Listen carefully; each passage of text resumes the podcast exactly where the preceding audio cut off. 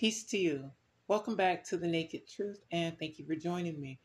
We are going to pick up where we left off. We're just about through with the book of Second Kings. We're up to chapter 23. If you want to read along with me, let's begin with verse 1. Now the king sent them to gather all the elders of Judah and Jerusalem to him. So we're talking about the kingdom of uh, Judah, not the kingdom of Israel at this time.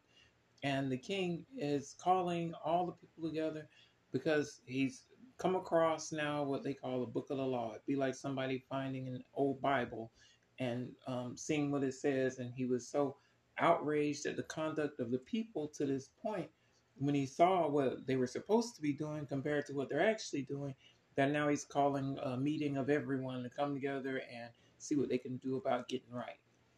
Um, and this is uh, Jerusalem, so it's the capital city of the kingdom of Judah. Verse 2 The king went up to the house of the Lord with all the men of Judah, and with him all the inhabitants of Jerusalem, the priests and the prophets, and all the people, both small and great. And he read in their hearing all the words of the book of the covenant which had been found in the house of the Lord. So again, it's the same book I was just talking about.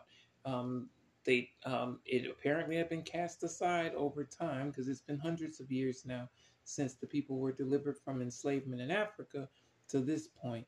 And many, many kings have come and gone since the days of Moses and Aaron, those brothers who were basically the heads of the people as they left uh, slavery uh, to where they are now. Lord, by the way, is being is all caps here in this verse. So it's being translated from the word or name Jehovah or Yehovah, however you want to pronounce it, whichever you believe is the right way to pronounce it. Um, some people don't believe it's either one. Some say it's Yahweh. Um, some say it's. Uh, there's lots of different ways to pronounce it because the way it's written, um, they only. I don't know. It's hard to say because some point, points in the Bible it reads it one way uh, as just Yah Y H, and in other places it's Y W uh, It's just the letters. It's just the consonants. Um, in some places it's Jehovah. So I'm not sure which one is which is the correct, but it's that's the same entity that everyone here to this point um, are trying to reach out to and get right with. Um, so, and that's the same book of the law, basically the covenant. That's the agreement that was uh, given to the people uh, by the religion um, when they uh, made it to uh, freedom from enslavement. Verse 3 Then the king stood by a pillar and made a covenant before the Lord to follow the Lord and to keep his commandments and his testimonies and his statutes with all his heart and all his soul, to perform the words of this covenant that were written in this book. And all the people took a stand for the covenant. So now everyone's basically being uh, renewed, renewing the covenant, the agreement of the people with, we'll just say God, since it's um, it's who they're worshiping as God um, to do right, to do what uh, is written in those laws and statutes and ordinances. And again, when we read it before, originally Moses just received the Ten Commandments. Then over time, religion added all those other things to it to the point where it became this book of the law, this whole rigmarole of what people are supposed to be doing and not doing. And the people fell away from it, probably because they realized this can't possibly be from God. But it is what it is, and this is where we're at now. Verse 4 And the king commanded Hilkiah the high priest, the priest of the second order, and the doorkeepers to bring out the temple, bring out of the temple of the Lord all the articles that were made for Baal, for Asherah, and for all the hosts of heaven. And he burnt them outside Jerusalem in the fields of Kidron and carried their ashes to Bethel. So this lets us know that the people weren't being faithful to one entity. They were worshiping Baal.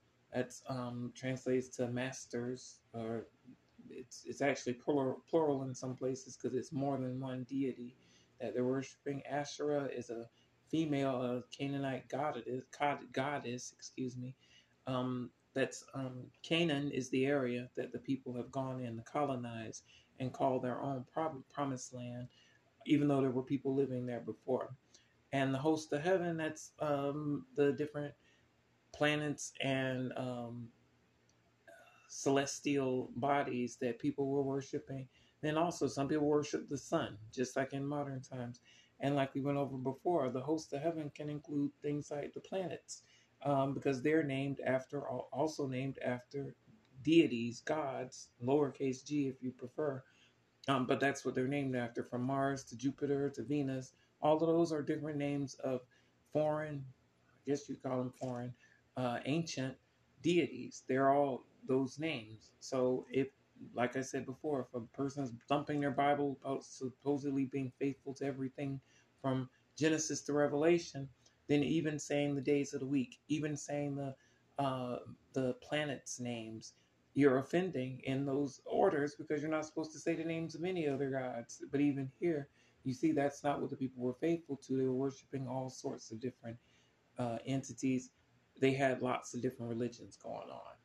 Verse 5 Then he removed the idolatrous priests whom the kings of Judah had ordained to burn incense on the high places in the cities of Judah and in the places all around Jerusalem, and those who burned incense to Baal, to the sun, to the moon, to the constellations, and to all the hosts of heaven. So again, the people were worshiping eh, lots of different things, lots of different celestial bodies, lots of different things other than just one. So that when people tell you the, the Bible is about a monotheistic society, about worshiping only one God, it's a plain lie.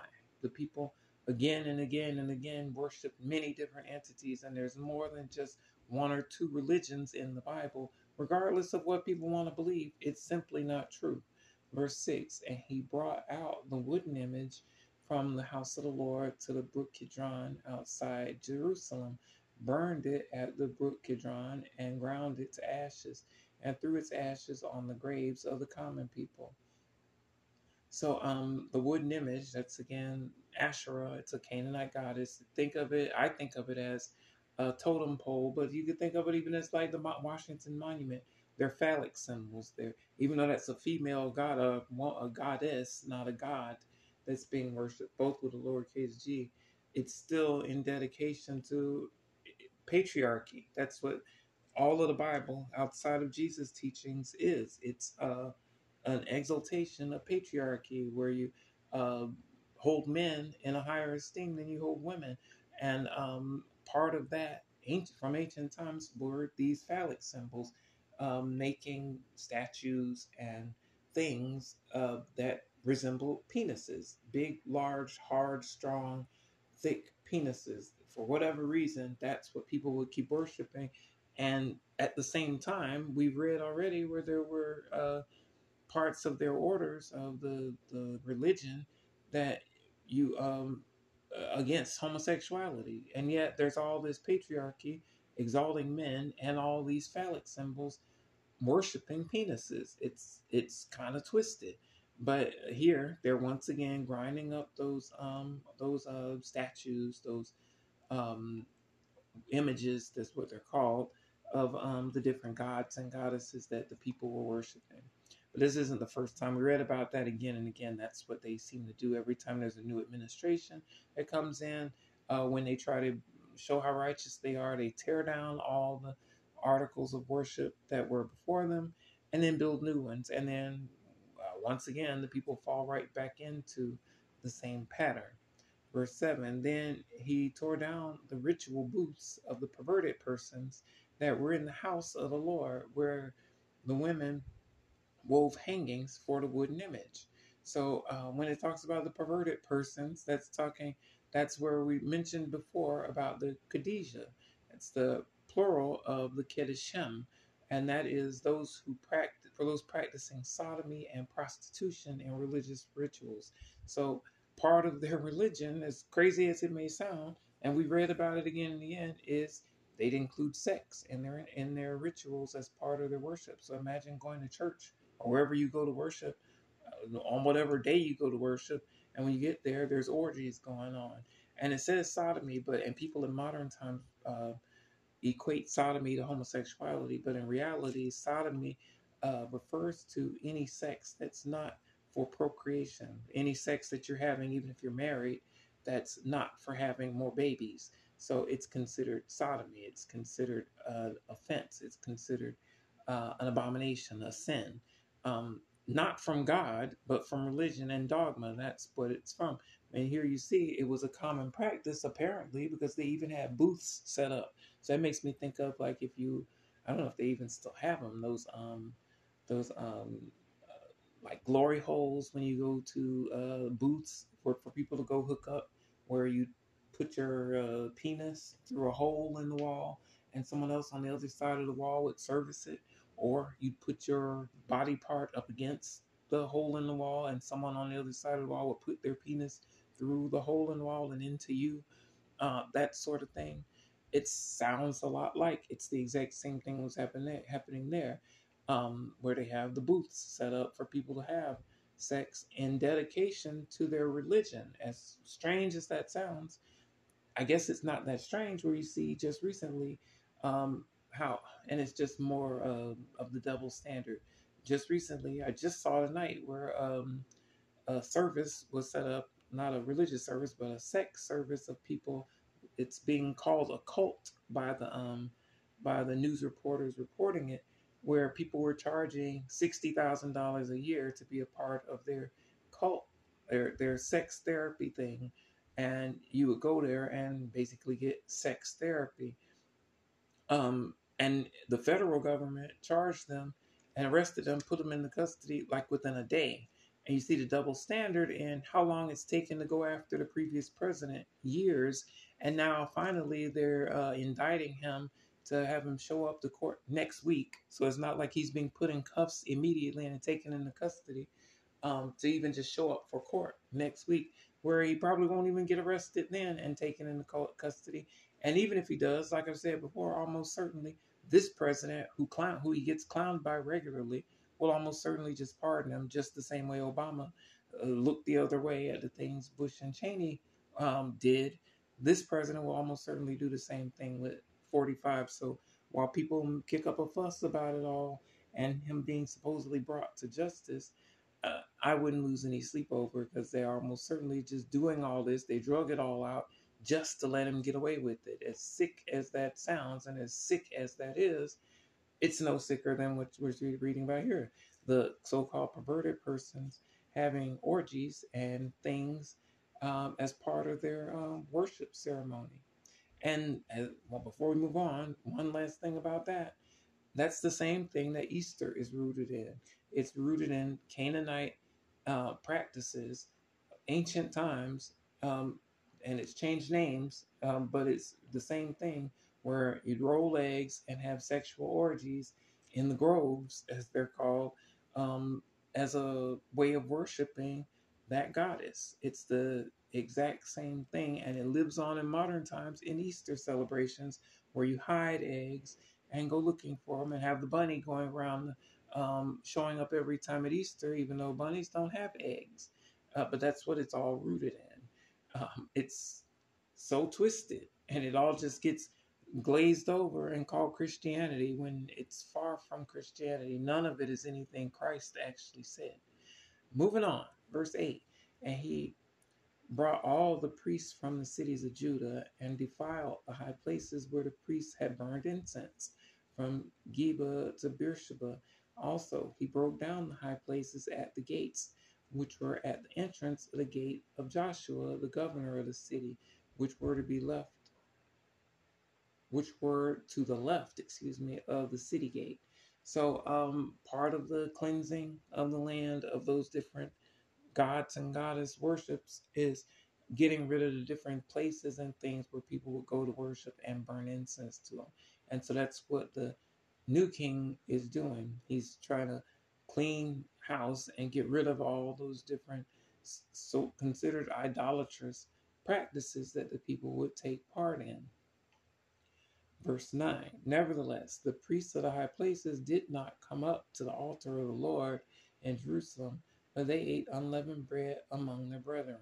So um, the unleavened bread thing is the same thing that continued in the time of Jesus with uh, the Passover ceremony and continues in modern times with the um, with um, communion or the sacrament, or however your church wants to define it, the taking of the bread and the wine, um, symbolizing um, Christ's flesh and blood being given up for our salvation. Um, but back then, it's rooted in the Passover with the unleavened bread and all that, which we've already read over in the book of Exodus. Um, so, but it's saying here that the priests didn't go up to those high places, but they um, stayed put where they were to eat their unleavened bread. Verse 10 And he defiled Topheth, which is in the valley of the son of Hinnom, that no man might make his son or his daughter pass through the fire to Molech. So the son of Hinnom uh, is the same place, if I remember right, uh, that's later called Gehenna, and it's um, basically a trash heap, uh, place where they burn garbage at. Um, that's what it eventually became. But what it was before then was a place where you burn people. You uh, just like in some cultures now, maybe even in Hawaii, um, you see people do fire walking or walking on coals and whether they realize it or not, it's the exact same thing. It's worshiping this God, lowercase g, if you prefer, um, uh, named Molech, and it's where you where they pass their children through the fire as part of their ritual ceremonies. And in some cases, it doesn't seem like they were just having them walk through the fire or walk over hot coals, but they were actually cooking, roasting, burning their children.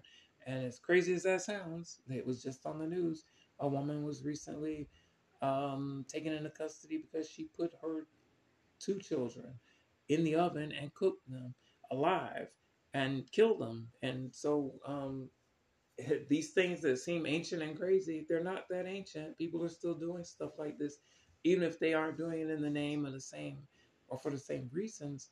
It's still the same stuff. And even the whole thing about sacrificing your children we read already that that's exactly what Abraham was going to do. He was going to sacrifice one of his sons that he'd been waiting to have. Um, and he was going to do it in dedication to God. So it's easy to believe, easy to see why people would think, oh, well, Abraham had this legendary close relationship with God after he was willing to sacrifice his child. Let me do the same thing. Maybe I'll get a re- divine reaction out of God for doing the same thing. So it seems to me it's all the same sort of thinking. Um, but however it is, he's also tearing down that place also where people would practice the fire walking. Um, verse 11 Then he removed the horses that the kings of Judah had dedicated to the sun at the entrance to the house of the Lord by the chamber of Nathan Melech, the officer who was in the court and he burned the chariots of the sun with fire. So again, one of the other celestial bodies that people were worshiping was the sun.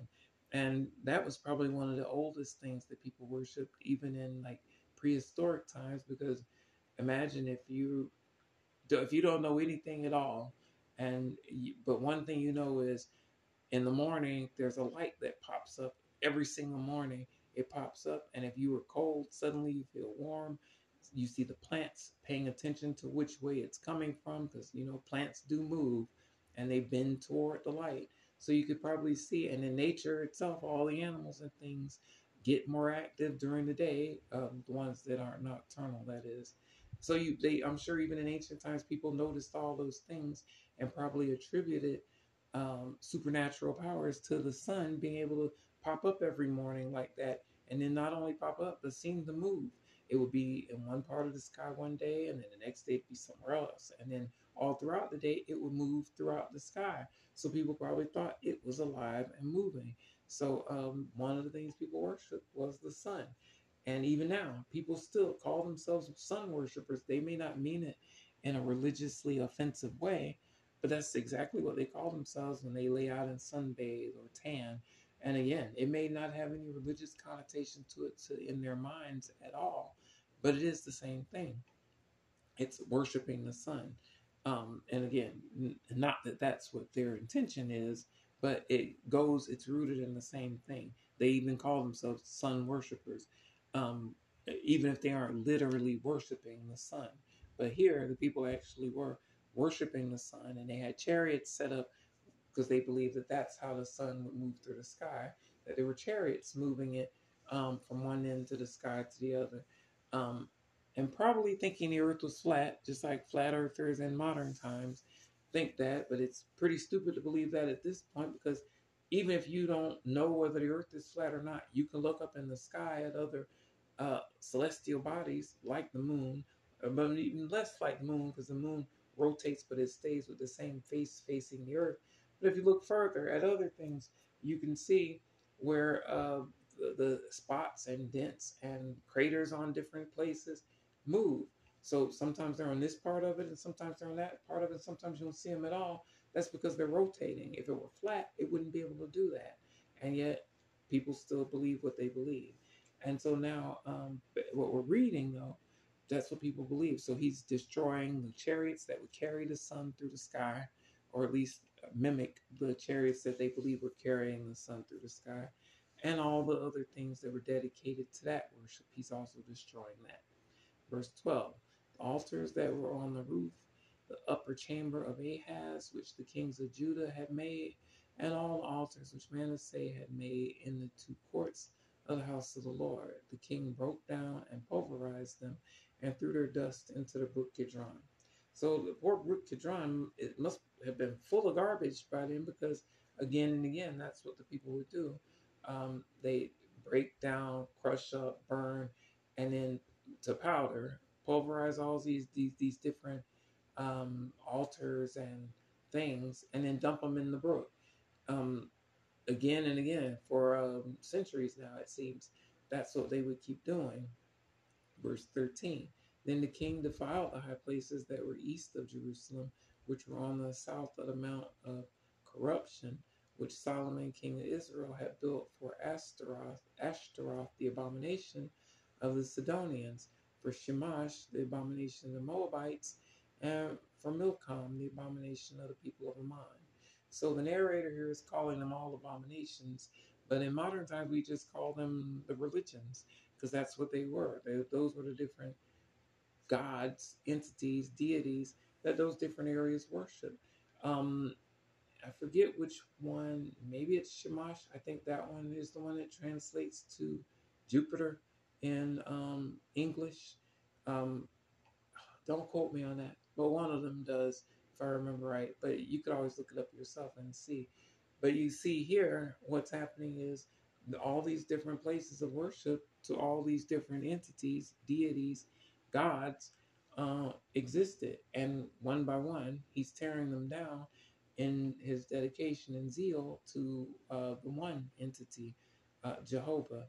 Um, but they call those other entities Lord, the same way um, he's calling Jehovah Lord verse almost certainly. Verse 14, and he broke in pieces the sacred pillars and cut down the wooden images and filled their places with the bones of men. So um, again, the different phallic symbols, totem poles, statues, they're being torn down, ground to powder. And when it says defiling them, uh, I forget what it is that makes them defiled. I think uh, with a dead body, I think is what defiles them. Um, yeah, and that's why that's why they're um, doing the whole thing with the bones of men, putting the dead carcasses, the dead bones, uh, the remains um, in contact with those different holy relics, uh, religious symbols, defiles them. In the same, it's basically the same command given to the people before about uh, not touching dead bodies that defiles you, not touching blood that defiles you, not touching someone who's touched blood, that defy all those different things that were set up as part of the religion uh, after the Ten Commandments were given. Verse 15 Moreover, the altar that was in at Bethel and the high place which Jeroboam the son of Nebat, who made Israel sin, had made, both the altar and the high place, he broke down, and he burned the high place and crushed it to powder, and burned the wooden image. So uh, more with the wooden images, the totem poles, the phallic symbols, they're being torn down and ground to powder. And also Jeroboam, the son of Nebat, um, I think that's the same one who had the cows set up. Even though the people were rescued from enslavement by the Lord, somehow the people have gone into the belief that it's actually cows that delivered them from enslavement. So they made statues of cows, and that's what the people would worship. Um, from one end of the land to the other, they had uh, stop catch stops statues of cows, and that's where people would go to worship. Verse uh, so, but those are also being torn down. The different, all these different places of worship of other entities are being torn down by the new king Josiah. Verse 16, as Josiah turned, he saw the tombs that were there on the mountain, and he sent and took the bones out of the tombs and burned them on the altar and defiled it according to the word of the Lord, which the man of God proclaimed, who proclaimed these words. So uh, we read that previously, um, that that was a prophecy given by uh, a so-called man of God previously, that in the same place where people are going to worship, that's where the bones of um, one of the kings will be burned. And now, so what he's doing here is fulfilling that prophecy um, when he dug out those bones and burned them on that high place. Verse defiling it, verse uh, making it, um, uh, what's the word? Uh, desecrating it. Verse 17. Then he said, What gravestone is this that I see? So the man of the city told him, is the tomb of the man of God who came from Judah and proclaimed these things which you've done against the altar of Bethel. So that's just I was just talking about the prophecy about the place where they're going to worship being defiled and the bones of the kings being burned there on it to finish the defilement of it. That the places where they're going to worship are going to be no more. So he's asking whose bones are those that he's come across, and they've answered him saying that's that same prophet whose words you're fulfilling. Verse 18, and he said, Let him alone, let no one move his bones. So he let his bones alone with the bones of the prophet who came from Samaria. So if I remember right, that's the those are the prophets where the one gave the prophecy, um, but then was disobedient about his return trip home. He was lied to by another prophet who convinced him to uh, betray the um, command that he was given by, we'll say, the Lord, since that's how it read, and it ended up costing him his life. Then the other prophet who lied to him, when he was buried, he wanted to be buried with that same prophet.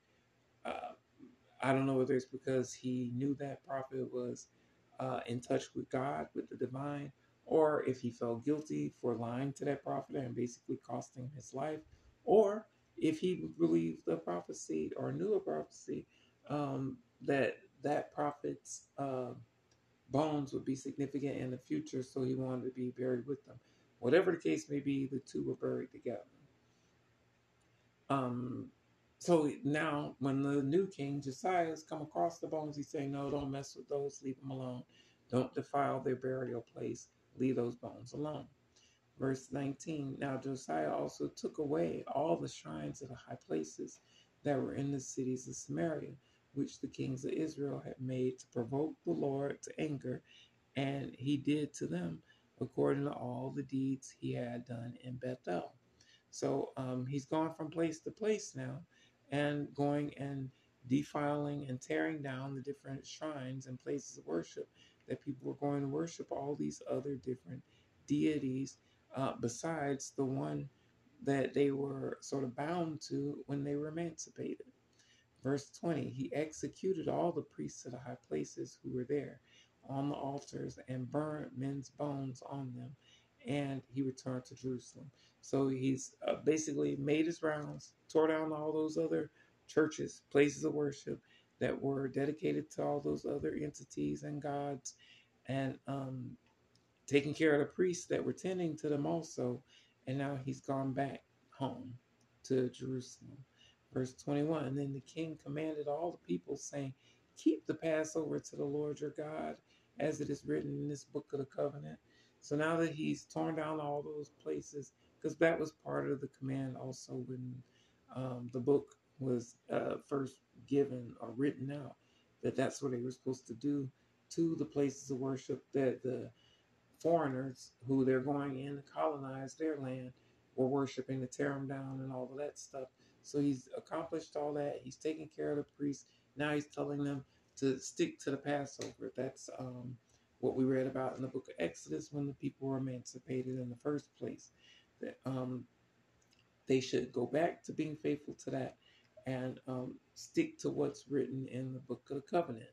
Verse 22 Such a Passover surely had never been held since the days of the judges who judged Israel, nor in all the days of the kings of Israel and the kings of Judah. So it lets us know a long time has passed, and in all that time, the people weren't keeping a, a major Passover like they did originally when they were first emancipated. Instead, they've adopted all these other religions and left that in the dust. They put that behind them and haven't been focused on that at all since the days of the judges, which we already went through in the books of Judges. Those days are long gone, and people aren't worshiping that way at all anymore. But he's trying to revive that and get people to turn back to it. Verse 23 But in the 18th year of King Josiah, this Passover was held before the Lord in Jerusalem. So now that this new king has risen up, gotten rid of all those other places of worship for the other religions, now the people are being instructed and led to go back to worshiping and recognizing the Passover as a holiday. Verse 24 Moreover, Josiah put away those who consulted mediums and spiritists, the household gods and idols, all the abominations that were seen in the land of Judah and in Jerusalem, that he might perform the words of the law which were written in the book of, that Hilkiah the priest found in the house of the Lord. So all, the book with the instruction was there in the house of the Lord in the temple all this time. People just weren't paying attention to it. It wasn't being adhered to, probably wasn't even being taught anymore.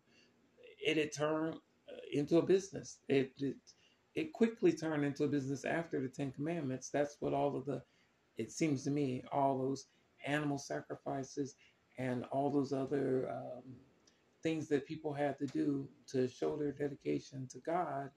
That's all religion. That's all people, things people cooked up to enrich themselves and didn't seem to have anything at all to do with following, seeking, or worshiping God. Instead, it had to do with religion. And again, religion and Christianity are not the same thing. We're reading about here in this chapter many different religions alone, and it's right here in the Bible. So people wanted to, they could say, well, it's in the Bible to worship Molech. Well, it's in the Bible to worship the Baals. The people in the Bible worship them, and they'd be telling the truth because people did. That lets us know everything in the Bible isn't Christianity. Everything in the Bible isn't godly. Everything in the Bible is not what we as Christians should be trying to adhere to. We as Christians, I believe, have Christ as our guide, and that leads back to those red letters, which these are not. Verse 24, moreover, Josiah put away. Oh, so we read that. So he's getting rid of everything outside of the worship uh, uh, prescribed by the Book of the Covenant that he's read, including the mediums and spiritists. That means uh, people who can get in contact with the divine or even the dead um, lets us know if it were just false, if people weren't actually able to do it, it wouldn't even be a threat. People clearly do have that power to contact the dead, to make, uh, to act as mediums and be induced, just like the prophets and people previously, even who weren't prophets, were induced to start prophesying. It's entirely possible for people to get familiar spirits, as they're sometimes called, and use other means, in other words, to get in touch with the divine and receive messages and pass them on. Uh, but he's getting rid of all of that. And he's saying it's in accordance, or at least the narrator here is saying it's in, court, in accordance with what's prescribed in the book of the covenant that he is now news to him that he's reading about and enforcing. The king, that is. Verse 25 Now before him there was no king like him who turned to the Lord with all his heart with all his soul and with all his might, according to all the law of Moses, nor after him did any arise like him. So it says there weren't any. This is the narrator saying this. So it says there weren't any who were as basically dedicated as he was. So that would mean David also. That would include Solomon and any all the rest before him and after him. Um, that Josiah, in the narrator's opinion or estimation, was more dedicated and faithful than all the uh, rest of the kings of Judah or Jerusalem. Verse um, 26 Nevertheless, the Lord did not turn from the fierceness of his great wrath, with which he his anger was aroused against Judah, because of all the provocations which with which Manasseh had provoked them. So now the narrator is saying that even though Josiah was so dedicated to cleansing the land of all these different religious religion religious practices, it still wasn't enough to turn the wrath and vengeance of God away from Judah, the kingdom of Judah. So this to me reads like 2020 hindsight, where the narrator is attributing uh, the fall of Judah um, to their uh, religious unfaithfulness, to their idolatry, the same way um, the kingdom of Israel fell into trouble with the Assyrians, excuse me, and it was um, attributed to their lack of faithfulness to God, excuse me.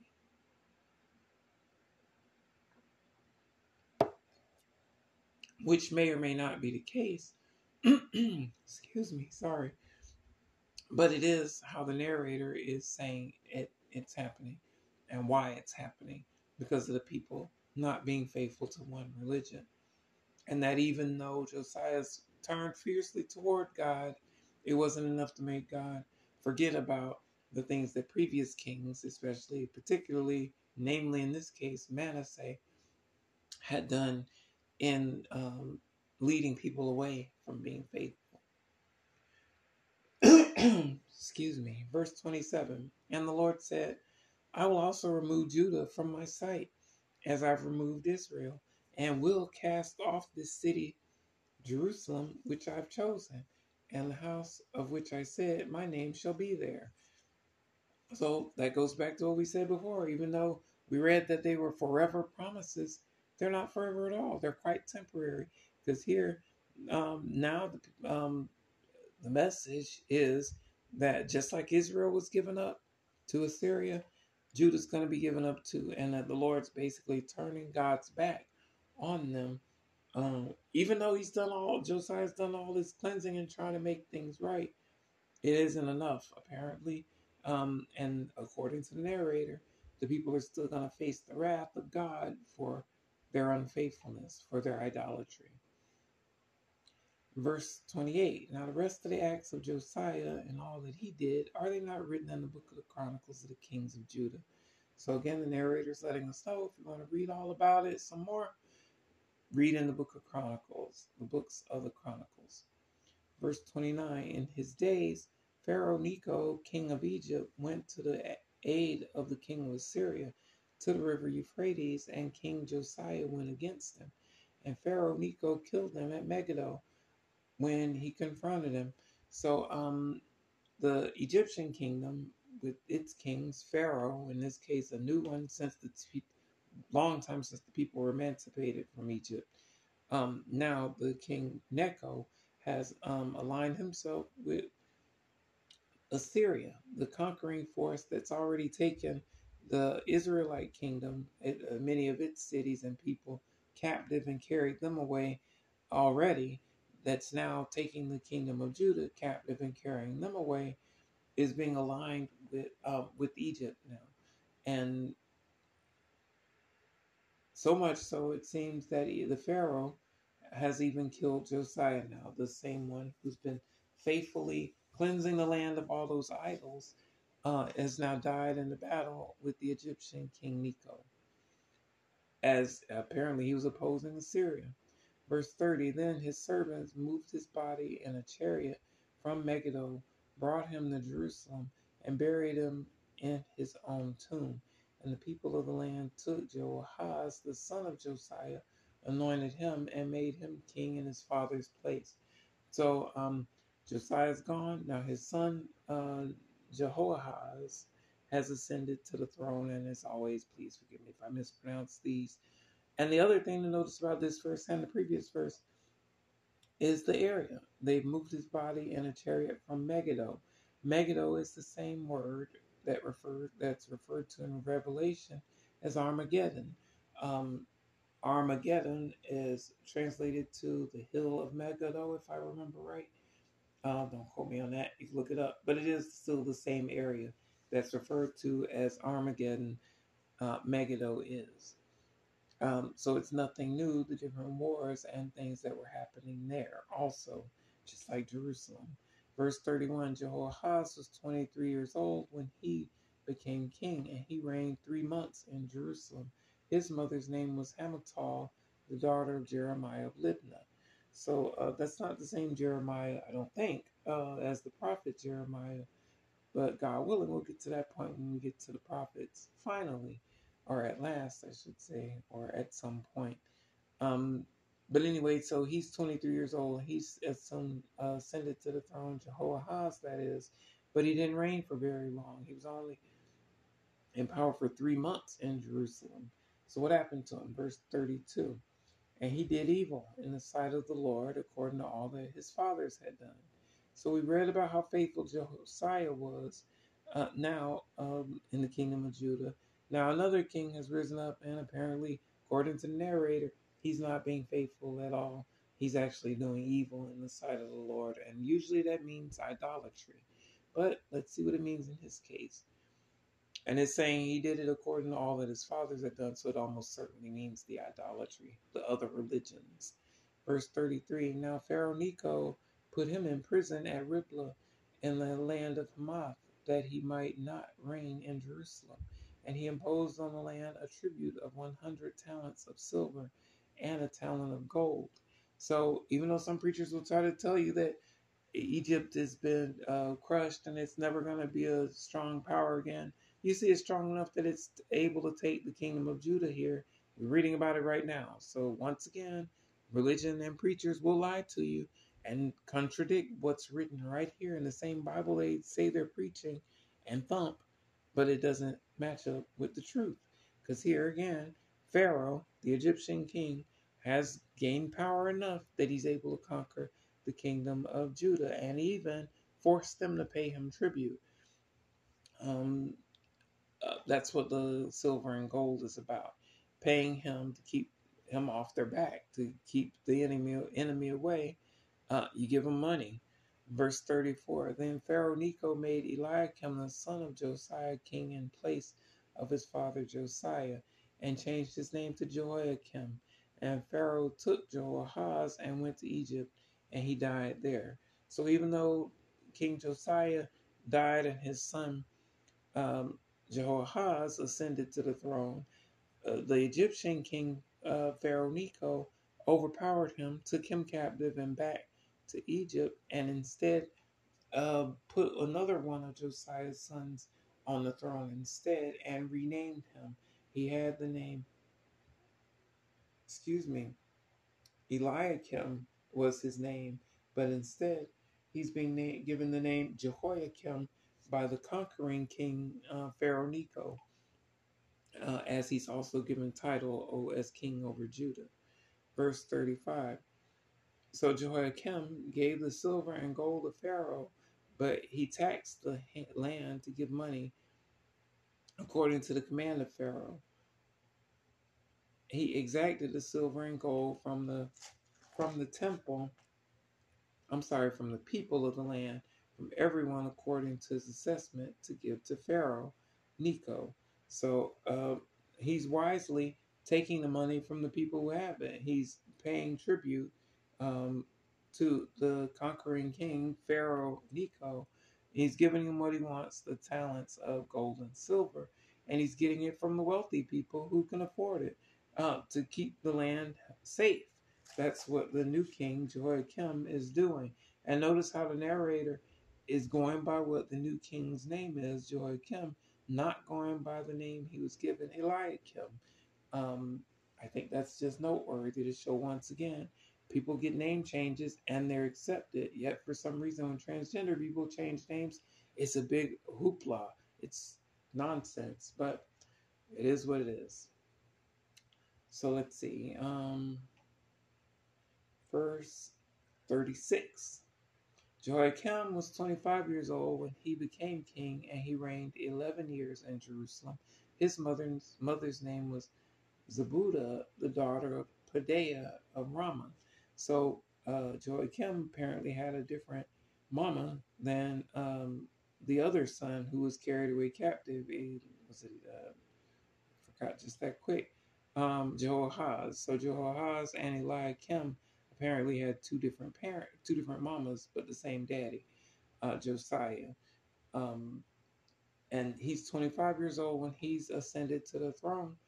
And um, let's see what happens with his kingdom. Verse 37 And he did evil in the sight of the Lord according to all that his fathers had done.